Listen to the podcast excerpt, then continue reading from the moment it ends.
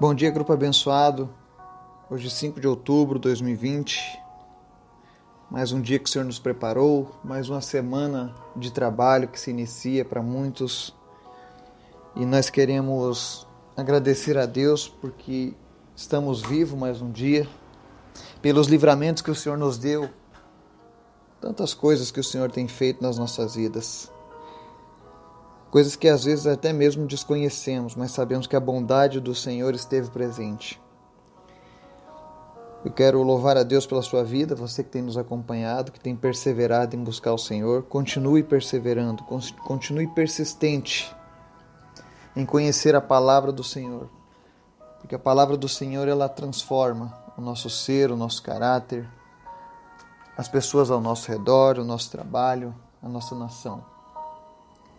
A verdadeira mudança da sociedade vem quando ela se permite ser visitada por Deus.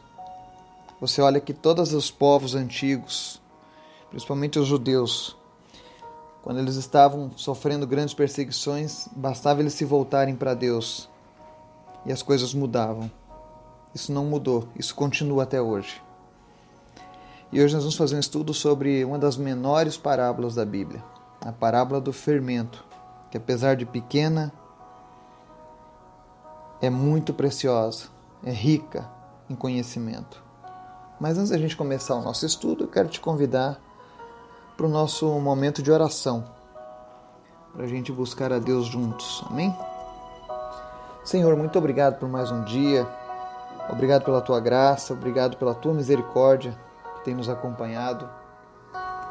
Nós queremos te agradecer, Senhor, por tudo que tu tens feito, Pai. Por cada dia, por cada ensino, por cada vez que a tua palavra tem nos alimentado, Jesus. Continua, Senhor, falando conosco, nos ensinando, nos moldando segundo a tua vontade.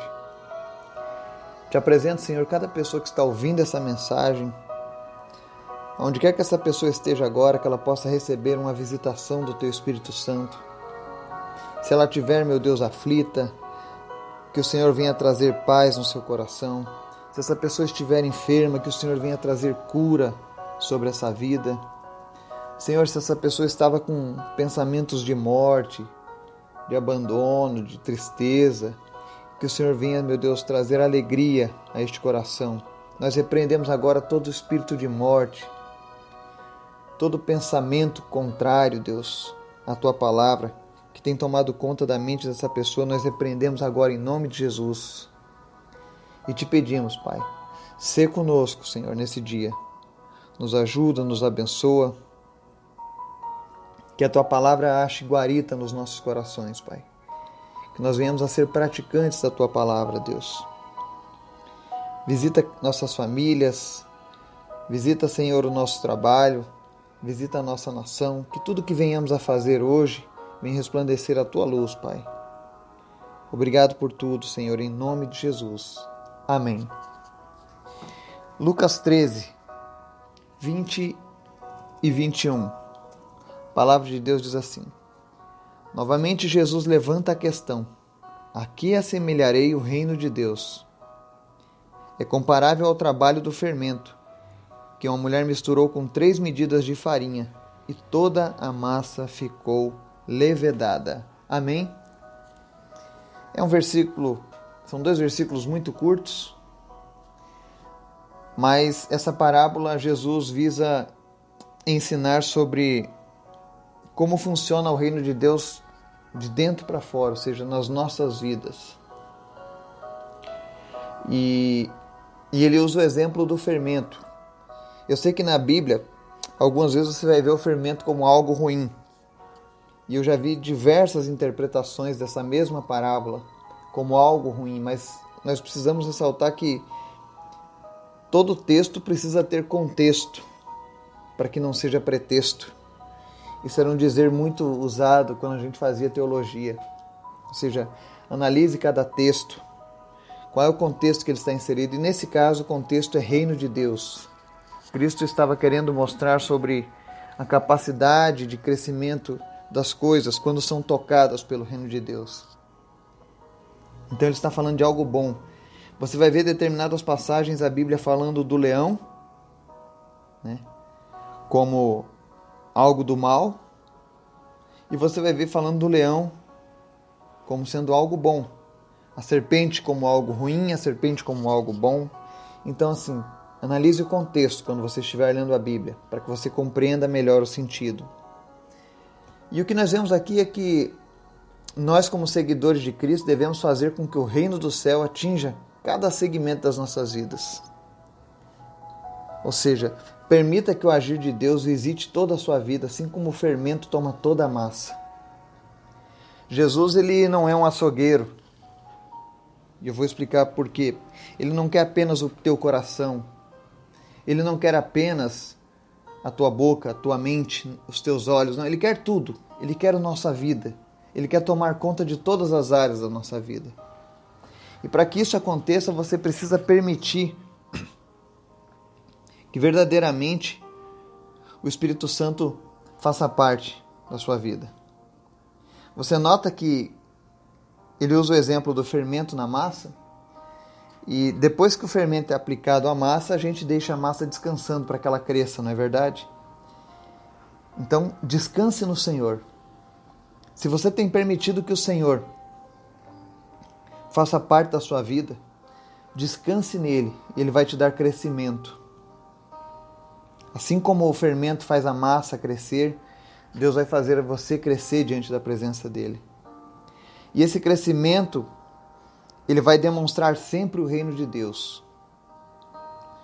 Nós vivemos tempos em que, infelizmente, muitas pessoas têm envergonhado o reino de Deus. Mas você que tem estudado a palavra conosco, eu tenho certeza que você já tem discernimento de quem serve e quem não serve a Cristo porque você tem conhecido a palavra de Deus. Você sabe que quem, quem verdadeiramente faz parte do reino de Deus, ele, ele ouve a palavra de Deus e as pratica. Então, nós que estamos aqui agora, recebendo essa porção diária, nós precisamos permitir que o Evangelho penetre todas as áreas da nossa vida: o relacionamento, o trabalho, a família, o casamento, o nosso estudo, Jesus precisa fazer parte de tudo. E conforme você permite que ele adentre no mais profundo da sua alma, do teu ser, o reino de Deus ele vai, vai aflorando na sua vida. Então o que, que acontece? Essa presença vai fazer com que líderes, subordinados conheçam a justiça. Ou seja, enquanto nós trabalhamos, nós vamos sendo uma testemunha viva de Jesus para o próximo. O reino de Deus ele tem esse efeito. Ele é um fermento dominante e crescente. Ou seja, quanto mais você se permite, mais esse crescimento vai influenciar as pessoas. Ou seja, quanto mais o fermento age nas nossas vidas, ou seja, quando falar em fermento, nós estamos falando aqui do poder de Deus, do Espírito Santo de Deus. Quanto mais ele tiver liberdade para transformar essa massa, que é a nossa vida, maior ela vai ficar e vai influenciar pessoas próximas dela. Essa é a magia do reino de Deus. Ou seja, ele é algo contagiante. Quando o reino de Deus transforma a tua vida, as pessoas que estão de fora vão começar a notar a diferença e vão ser contagiadas também. Assim como o fermento fez aquela massa crescer, a sua vida também vai ficar diferente. Isso me lembra, para a gente encerrar, Mateus 5,16, que diz assim: Assim resplandeça a vossa luz diante dos homens, para que vejam as vossas boas obras e glorifiquem a vosso Pai que está nos céus. Ou seja, permita que a massa seja levedada. Permita que o Espírito Santo tenha liberdade na tua vida. Experimente um novo nível de vida com Deus. Isso é o que vai trazer mudança para você e para as pessoas que estão à sua volta. O reino de Deus ele vive em constante crescimento. E esse crescimento começa primeiro em mim e você. Que nós possamos permitir que Jesus verdadeiramente seja um só conosco. Que a gente possa descansar nele e confiar que Ele é mais do que suficiente para que nós possamos ser elevados espiritualmente, para que nós possamos ter o nosso caráter aprimorado, para que outras pessoas também possam conhecer a Jesus através da minha e da sua vida. Que Deus te dê uma segunda-feira abençoada, de muito crescimento na presença do Senhor. Que você possa ter experiências sobrenaturais com Deus nesse dia. Que você seja tocado por Deus e possa tocar muitas vidas, em nome de Jesus. Amém.